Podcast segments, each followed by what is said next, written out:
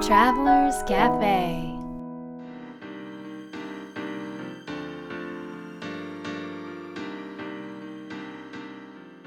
ライフトラベラーズカフェへようこそ松田美弘です。若菜です。再びニューヨークにおります。はい。昨日行ったさ、うん。あのなんだっけスーパー？はいはい。あれすごいね。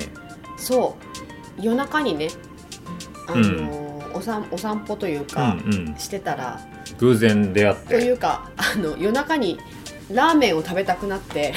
あのブロードウェイでミュージカルを見た後にはい「あのアナと雪の女王」のはいはい。見た後にえーっとこれはもう夜中だからラーメンを食べるしかない。っていうのでラーメンを食べに行って、えー歩いて帰ってくる途中に見つけたスーパー。そうナチュラルスーパーなんですけど、ラーメン食べた後に？うん、そう。ラーメン食べたからやっぱナチュラルスーパーがなんか目にものすごく入ってきたんだよね。いやちょっと話がちょっうん。と途中で申し訳ないんだけど、うん。なんかこう都会に来ると、はい。ラーメンとか食べたくなるよね。なる。もうだからね私たちのここ数日の食事なんてすごいもんですよ。朝パンケーキフレンチトースト。であとはもうラーメン夜中にラーメンあとステーキ。だってマウイとかさあのそのハワイとかにいる時はもうラーメン食べたいとかほとんどないじゃない？ないよね。ねえ。都会に来るとなんかこうそれでバランスを取りたくなるんだ。そうだろうね。はいそれで、うん。じゃあ話は元に戻りまして そのスーパーに行ったんですが、はいはい。あの僕たちいつもそのナチュラル系スーパーっていうの？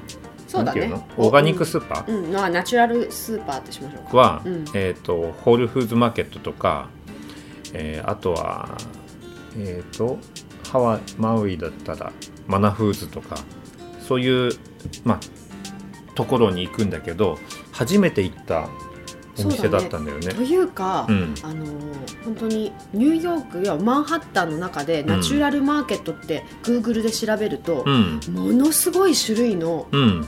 聞いたこともない名前のナチュラルスーパーがたくさんあるの、えー、いっぱいあんの、いっぱいあってえー私住めるやっぱりと思ったここに。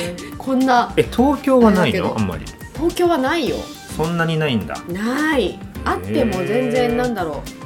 やっぱり種類であったりとかそうなんだ、うん品物とか値段とかを総合統合的に考えてもちょっと大変だなという感じはあるよね。あそうか高いか。高い。なるほどね。と感じる。えで昨日行ったとこは、昨日行ったところはねうん。あの初めて行ったところなんだけどオリジナル商品とかもたくさん出しててでも壁は高いこう天井まで。なんかドン・キホーテとかコストコみたいな感じでしょ、の本当高いところまでねぶわーってあって、うん、今までいろんな世界各国であのそのオーガニック系ナチュラルスーパーみたいなのには必ず行ってるんですけど、うん、一番の品揃えだったへちょっとねえホールフーズよりももしかしたら。すごいね。あの小さいんだけどね、ばうん。その場所はね。うんうんうん素晴らしい品揃えで。うん。でしかも夜12時までやってて、うん。あの私たち行ったのは本当に12時前ぐらいなんだけど、うん。たくさんの方が、あのーお買い物されてて、うん。あまりに興奮してさうん。あの閉店まで行ったよね。うん、だってもうすごいと思って。品揃えがでなんかそこでね、あのーいろいろ見てたわけなんですけど、はい。最近そういったナチュラル系のスーパーに、うん。サプリサプリメントコーナーかな？そういうところにね鍵付きの、うん。あのー戸棚がねあるんですよ。出てきたんですよ。でそこに何が入ってるかっていうと、うん。あの日本でもなんかいくつか会社がもうあるようなんですが、うん。CBD オイル。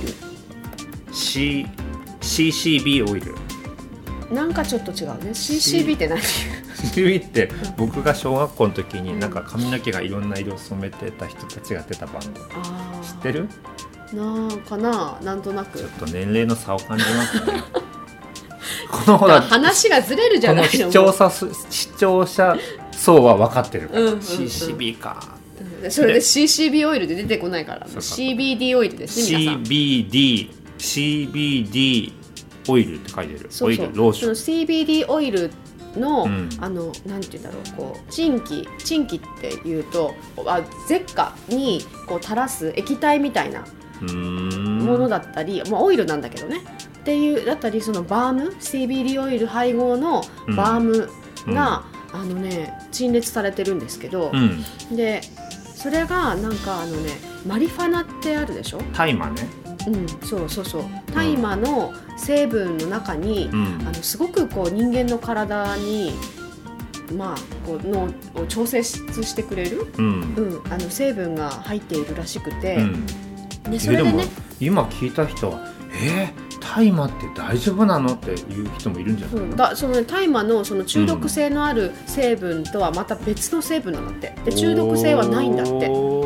でそれで結構皆さん普通にそれを活用してらっしゃる海外の人は？で私たちも実はもう活用していて。普通にスーパーにスーパーでそれねオーガニックスーパーに売ってるもんね。そうなんですよね。日本にも売ってるから今。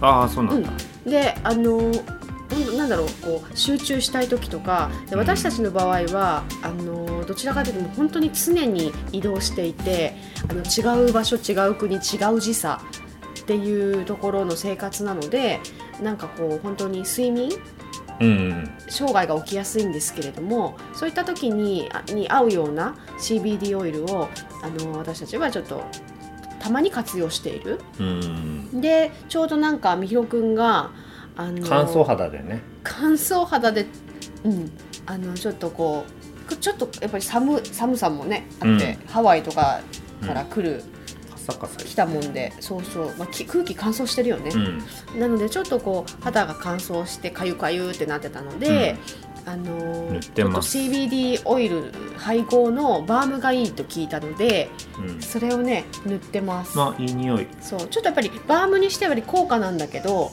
うでもあの多分日本でももっと高いかな。ん日本の何分の1とかでだ買えるってろうね。こっちだとね、うん。これだからこ濃さ？濃さによってそう値そうそう段が変わるんだ。そうそうへーこれは一番濃いやつ買ってきたんだけどね。そう、うん。なんていう感じでこう炎症を抑えてくれたりするんでね。うんうんうん。なんかそれはすごくあのどんどんその行くたびにそういうスーパーに行くたびに感じるそのなんだろう種類がねどんどん増えていくの。最近広がって前はうん。1種類とかあって2種類のブランドの CBD オイルだったんだけど、うん。もう今ね、まあ、ハワイとかでもそうなんだけど何種類ものブランドの CBD オイルがあってうん。あのどんどん今やっぱりこう活用されてるんだなって、思った。これからなんか日本もどんどん広がっていくかもね。そうだね。ううんんうん。そんなものをちょっとゲットしてきたりはい。おやつもゲットしてきました。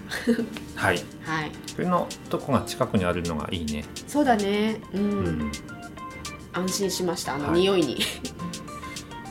ということで、まあ、ニューヨークでデトックスといえばかぶせてくるねまた。えー、と前回に引き続き、はいはい。さとみさんのお話なんですけれどはい。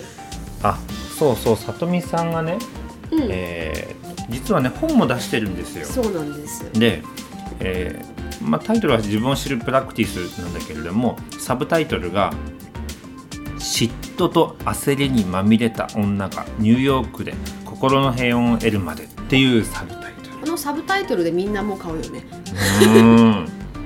要はだから今は全然違うんだけどもその昔日本にいた時は嫉妬と焦り焦りにまみれてたっていう。うん。ままみれてるかどうかは別として嫉妬したりとか私これで今この年齢で大丈夫かなとか焦ったりとかうん。っていう人は多いかもね。そうだね私はまだまだとかこれをそうそうそう。この資格を取らなきゃこれをやらなくちゃって、うん。私はまだだねっていうなのでそういう方にはねちょっとぜひ今日の放送を聞いてほしいなとじはい。思って再びさとみさんに会いに行きたいと思います。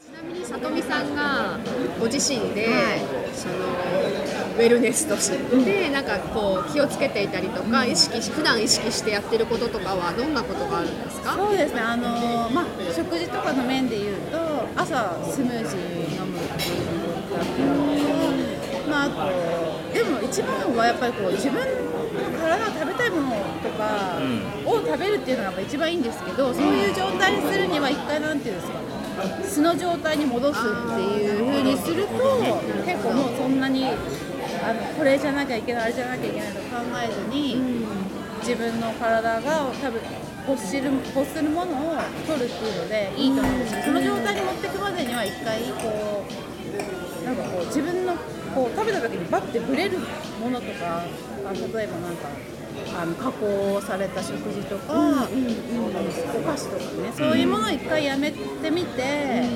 でそのお野菜とか果物とか、お肉でも何でもいいんですけどできるだけそのいい状態というか自然のままの状態で食べてみた時に感じる自分の反応と。その他のものを加工品を食べてみた時に感じる自分の体の反応を比べてみてどっちが気持ちがいいかなとかっていうこの気持ちよさみたいなのを自分のこうなんかあのこれが基本の気持ちよさみたいなのが分かるとなんかもうそれに従っていいところではあると思うんですけど。なるほどね。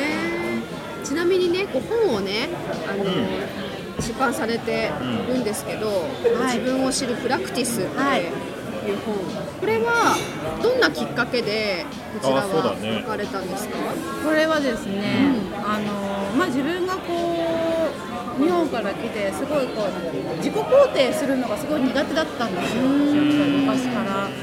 で周りがこう見る自分を意識しなくちゃいけないっていうか自分がそのままだとすごいこう足りないぞ存在っていうだと思っていて、こうなんかあこうしなこうなんなきゃいけないああなんなきゃいけないってずっと考えてきてなんかようやくでも自分がこうまあそのね質問っていうのはあるんですけど自分が本当はどうしたいのかとかどういう状態がを求めてるのか？とかっていうのをどんどんこうあの、まあ、と問い詰めていった時になんかようやくこうなんか平和にたどり着いたっていう感覚がようやく10年の生活の中でなん。かようやくここに来たなっていう。あの心境に来た時にそれを書き書書きたいなと思って。でその前半はやっぱり私が東京に行った時とそのニューヨークに来た時の、まあ、話なんですね。うん。あ本当だ。そうなんですよ。でそこでまあどうやって自分が変わっていくのかっていう、まあ、最初本当に日本にいた時は人と比べてばっかりいてとか、自分をよく見せようとしてばっかり。タイトルが面白いんだよ。嫉妬と焦りにまみれた女がニューヨークでここにあこれはね最高のタイトルです。よこれはねこれなんで全員みんなきっと女子はやっぱり。でもなんかやっぱりね。嫉妬したり焦ったりっていうのは自然にね思っちゃいますよね。としての自然な感情ですそうなんですよ。でそれは人が成長してい私が今はないとは言わないんですけど、私もそれ捉え方が変わったっていうか嫉妬した時になん。でその人に反応するのかなっていう、だいぶ前羨ましいっていうのは自分もそうしたいっていうものの、やっぱりもう現れなのでそういう時に、あのヒントとしてねただ羨ましい羨ましいっていうと辛くなってくるん。でなん。であの人が羨ましいん。だろうあ私はこういうところはしたいん。だなっていうこうなん。か先生みたいな感じで捉えるといいんだな、まあ、だから教えてくれる相手っていう、まあ今でもねやっぱりそういう、どうしてこう反応するのかなっていうのをまあ聞くようになるほどね。そのやっぱ自己肯定感が低いっていう方はすごく多くて、やっぱりそこはもう永遠のテーマなのかなと思うんですけどね。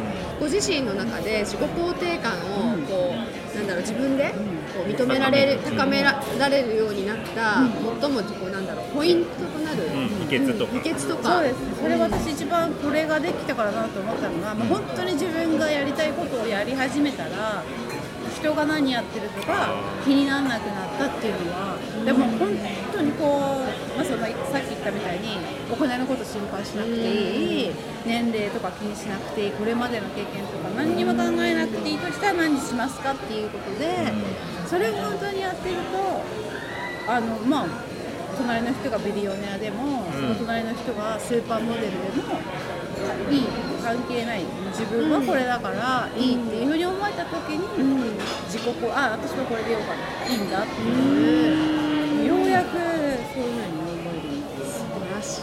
本当にやりたいことをやり始めた。でそうですね。そこでその本当にやりたいことを見つけるまでっていうか、はなんかコツとかポイントとかありますか？そうですね。あのー私もなんか昔から大変なことやらなきゃいけないって思ってたんですよ。ああなるほど。頑張るためには、あの自分がこう楽しいとか楽だなって思うことは、やってるの怠けてるっていうか、まあ、日本でも真面目な方のことそうだと思うんですけど、話聞いてると、あの頑張ってできないことを一生懸命ややることがこうなんていうの前進していくことだって思ってたんですけど、あの人人を見てると自然に楽々やってることがやっぱりその人の、こうなんていうんですかね生まれて持った素晴らしいところなんですよね。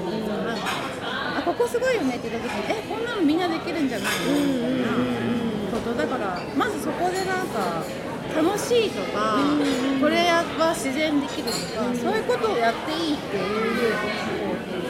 うに思う思えた何なんこうなんか自分があこれやって楽しいなとかあこれ心地いいなとか頑張ってるんじゃなくてこう自然な状態であいいなこの状態とか楽しいなっていうことをあの時間を延ばして、まあ、それをあのしていいんだっていう自分に肯定してっていうなった時にあこういうのってもしかして仕事にしていいのかななんか自分が楽しくやってるとこれでお金もらっちゃいけないんじゃないああ思いがちですよねそうですよね。そう最なんですよ。こんなんでねもらっちゃいけないんじゃないかなとかっていうことを、まあもちろんそれをなんか高めるっていうのは価値を高めるっていうのが大事だと思うんですけど、苦手なことを克服するよりは、そういうものの価値を高めるように意識を変えた方がいい。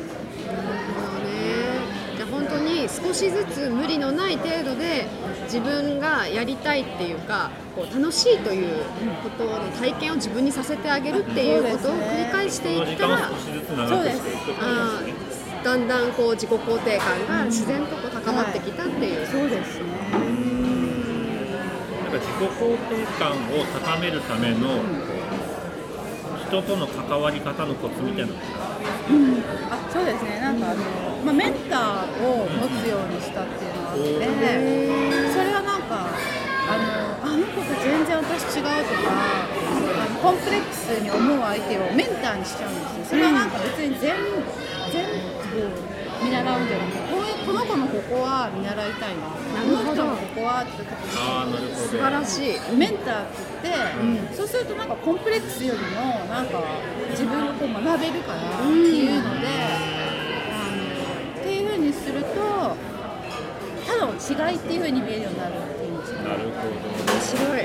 自分が劣ってるっていうよりも、あこの子のこういうとこと私はこう違うけどここいいなと思うからちょっと真似させてもらおうかなとか。へえそう楽しいねその関わり、うん、そうメンターであるっていうのは本人には言うんですか？言わない。いや言ってる相手もいるんですけど言わないでこっそりこっそりメンターにしてーあ目を目をみたい面白い。なあこういうふうに考えてるの目を目を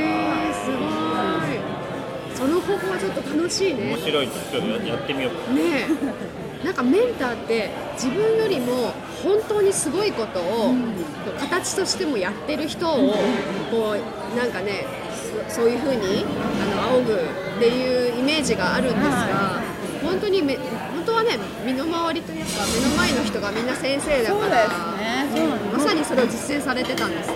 そうです。そういうふうに思うようにするとあのもう優劣よりも違い違いみたいな。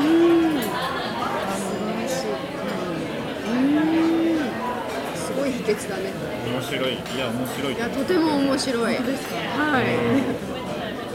素晴らしい。なんかあのこの東京にいた時のはい。嫉妬と焦りにまみれた状態のはい。自分はい。にこう今メッセージをアドバイスを送るとしたらどんなことを言いますか、あーそうですね。だからもう楽しんでいいってことですよね、なんで私いつもその東京にいた時若かった時は、もっとこれできるようになったらもうあのもっと人脈広げようとかなんか誘われてもえ私行ってもつまらないしとかね。何でもなんかもっとこうなったらしようっていうのはいつもそういうふうに思ってたんです。よだけどなんか今はもうもう何もない状態でもあのその素直素直でいるってことですよね、なんか私周り見ててもすごいあの高校時代からすごい仲いいお友達がいて、彼女は本当になんていうんですかね。その自分そのままをであの誰とでも会える人だったんですよ、それですごい可愛がられる、子だったんですよ、ただ今私もなんかこう年になって、その子が何持ってるかとかじゃなくてやっぱこう素直にこうオープンで、っていう人の方がやっぱり一緒になんかいろいろなんていうの教えてあげたいじゃないですけど、っていうふうに思うしなんかその子が何ができるかとかその靴がどうあのな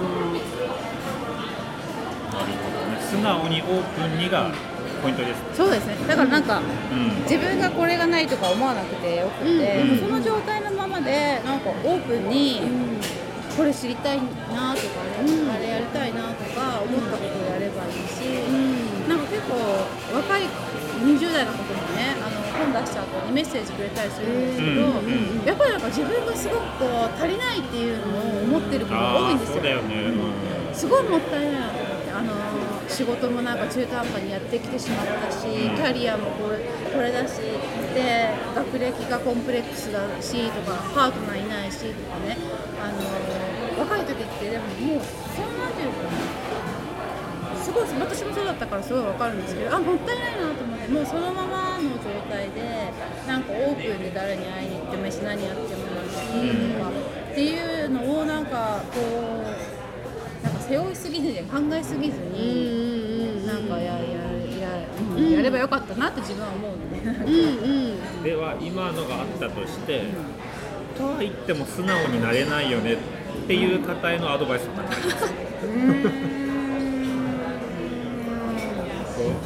考えたらもっと素直になれるよとか、うんそうだね。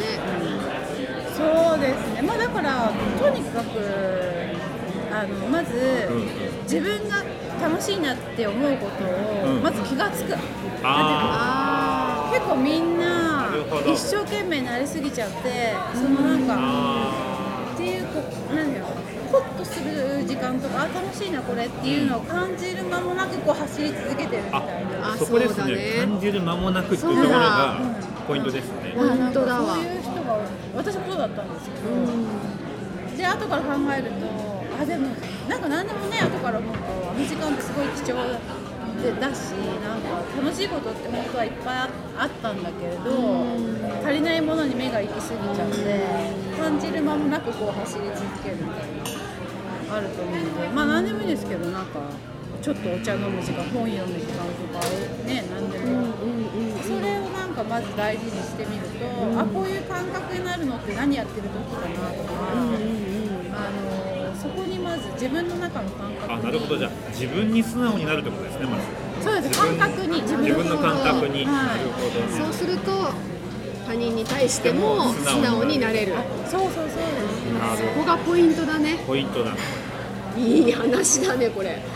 いい話だよ。本当に。えー、でもさとみさんこれからはこんな風なことやっていきたいっていうのはなんか。そうですね。あの、まあ、こっちではやっぱりこのね甘酒をどんどん、まあ、あの新しい工場で作れるようなことを売りたいっていうのはあるんですけど、まあ、あと本もっと本も書きたいですし、うんあとはですねやっぱりこの日本の女性に向けてなんかこっちでなんかリトリートみたいなのあいいですね。もやってみたいですね。うん。あとそのまあコーチングももっとやっていきたいんですけど、まあなんかこう今までななんですかねやっぱり SNS とかのあれで数とかこうに規模とかになんか意識が行き過ぎてたなって自分でも思ってそれよりももうなんていうんですかこう深さ今度は深さっていうかこう密密じゃないですけど密になる必要はないんですよそのつもう見てくださってる方とかにより、うん、あのどうもっとこう貢献できるかじゃないですけど、自分の経験とかあります、うん。なんかそっちの方にフォーカスしていきたいな、今はこれあれですよね。甘酒バーは、はい。ニューヨークだけ、はまあ、アメリカで展開してるけど、はい。これからは日本でもい日本でも売りたいですあ楽しみだいやこれはね。出ねると思うな。本当ですか？これ日本でも特許申請中なんです。よ、うん。なんで。すこんなのないよね。うん。素晴らしい。これからが楽しみだね。いやー楽しみ。ありがとうございます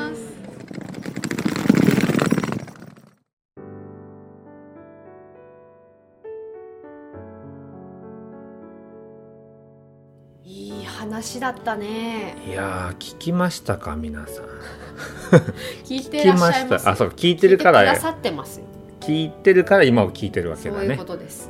はい、えー、若菜さんはどこが？私はねうん。うん一つ選ぶとしたら、うんうあんの身の回りにメンターを持つってたくさん持つっていう。うんのがね、あのとてもいいフレーズだったと思って、うんうん。でな私自身もあまりこうなんだろうメンターだっていう仰いで来た人がいなかったんです今まで、うん。あこの方の生き方は素敵だなって思ってる方は一人いてその、あのそれはずっともあるんですけど、うん。でもなんかこうメンターっていう感じで思ったことがなかったんだけど、うんうん。まあ、そもそもメンターってなんだろうっていうのがあったから、ううんん、でもあの里見さんの話を聞いてこの身の回りの目の目の前の人たちそれがもう、うん。すすごい先生とかじゃなくっても友人とか関わった人でもあいいなっていう生き方だったり行動だったりしてる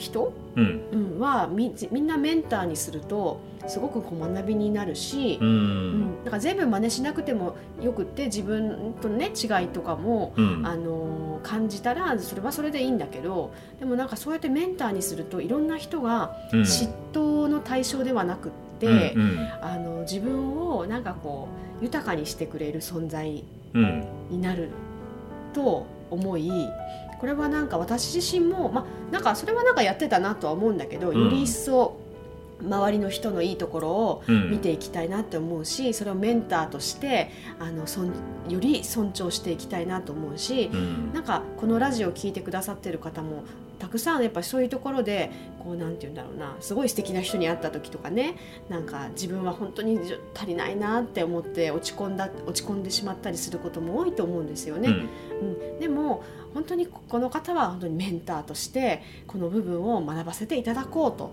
いうふうになった時にあの本当にその自分自身のあの関係性も良くなるしその相手との関係性も良くなるし、うん。なんかねこう豊かさの循環がそこにあるなって思いました。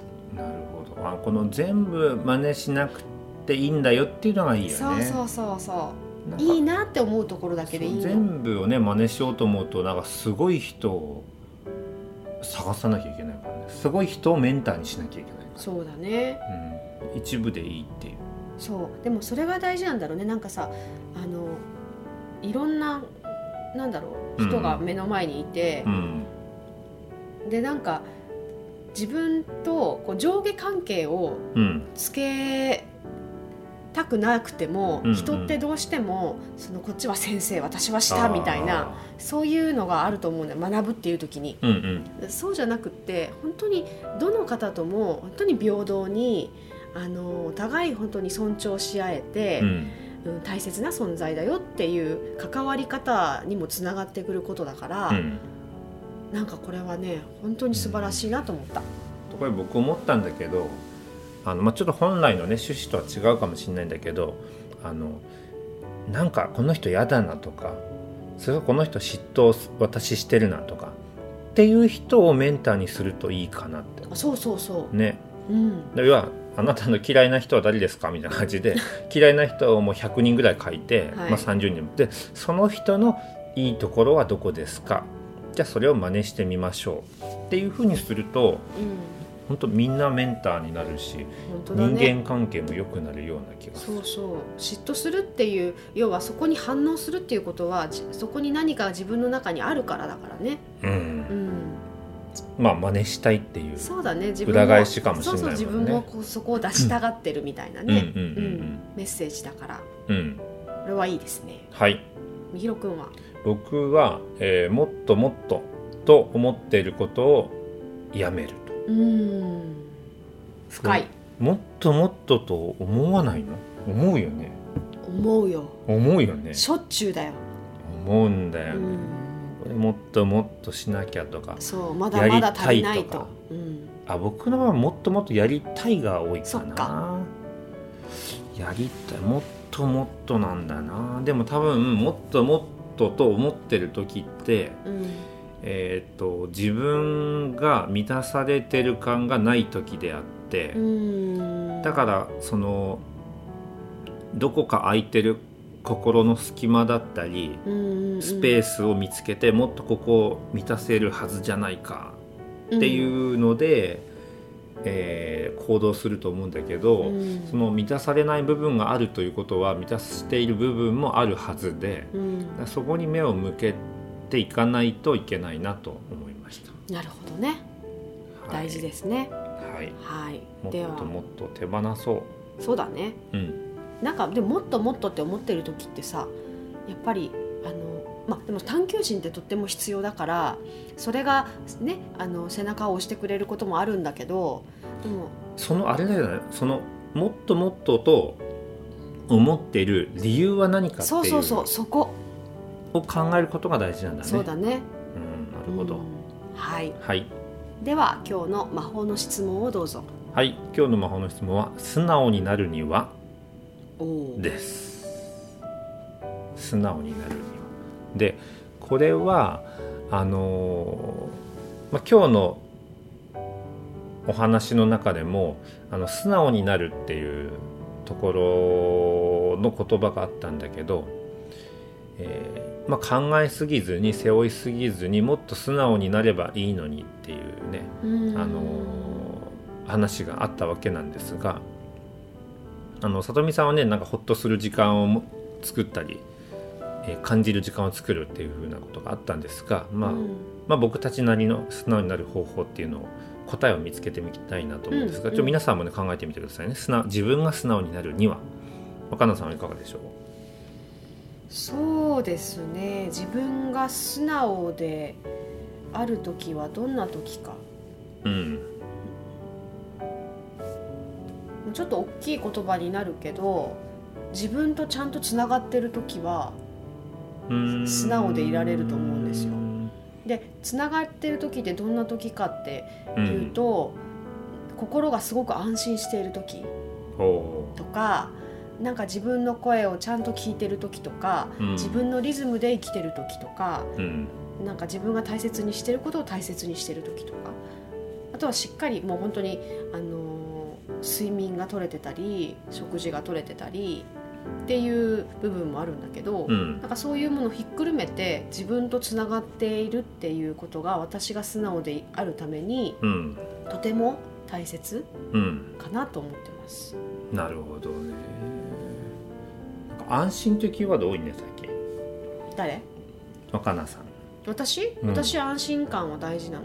うん。なんか保守的な安心感ではなくってあのそれはどんどん変容していっていいんだけど、うんでもなんか自分にと自分が自分でいていいんだっていう自分を生きてていいんだっていう安心感がやっぱり私にすごくいろんな力をこう与えてくれるからそこはねやっぱりとても大切にうんしているところです。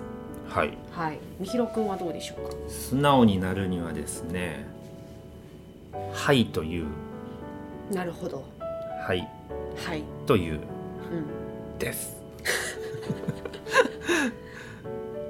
だってあただ素直じゃない時って「でも」とかああ、そうだ「ね。えー」とかうんうんうん絶対言うでしょ、うんうんうん。で例えばなんだっけかなえっ、とこうカーディガンも持っていくとか聞かれた時に「うん。ああ別に別に」って言って、うん。行ってみたら「寒い寒いカーディガンないの?」とか言う時があるじゃない？それはあの毎度のことですね。でそれはだから相手から言われたことを素直に聞くっていう。うん、なるほど。ためにはもう「はい」っていう、そっかその「はい」っていう時は、うん。心の中は、うん、でもなーとかそう思っててもそうそうそういいんだそうそう。そうそうもうとりあえず「はい」というあーでもそれって大事かもいね。やー大事なんですね。これなでもねあの素直になるのがなんで大事かっていうと、うんうん。僕たちの周りで、うんうんうんうんえっ、とまあどんどん成長したり成果を出してる人たちがいるんだけど共通点はうん素直なんだよ、本当だね。これ本当にねこここだね、逆に素直だけでいいみたいな。本当にそう思う。ううん。んで、まあ、みんな「はい」って言うんだよね。そそうなので「えー」とか「でも」って言わないでううん「はい」と言うと、そうだね。うん。そうなんかしかもそれは言いなりになる「はい」じゃなくってうん。なんか自分とは違うところにきっと今の自分に必要な何かがあるかもしれないっていううんことをなんか思ってなんか自分にちゃんと受け入れた「はい」なのよ。うん。でももちろんそれができきるかなとかもうこれちょっと大変かなっていう気持ちはあるんだけそうだね。そどの気持ちはいいと思うよ。そう。うん。でもちゃんとそれでもでもよしもっと突き抜けようっていう気持ちなのかわかんないけど、うん。はいっていう気持ち、ううんん、なんかすごくそれは感じるね、はい、これはもう誰にでもできる。うん、簡単だね。簡単な方法です、はい、ぜひあなたも、えー素直になるには、ね、あなたなりの素直になる方法ややり方を考えてみてください、えーぜひ質問の答えはノートに書いてみてくださいね。えーライフトラベラーズカフェは毎週お届けしています、えー毎週週末前にお届けしてるわけなんですけれども、えー配信のタイミングがお知らせがいくようにぜひポッドキャストのアプリの中の購読ボタン定期購読ボタンを押していただけたらなと思います、えー皆さんからの質問もぜひお待ちしておりますので、えーポッドキャストの一番最新のエピソードのところに質問を書くところがありますので、えーぜひそこから質問を受け付けております。ということで、えーまあ、いろんな各地に行ってのスペシャルインタビューは、まあ、これは毎週ではないんですけれどもまた次どの町に行ってどんな人に出会うのかまだ分かりませんが楽しみだね。うん楽しみだね。はい。では皆さん良い週末を。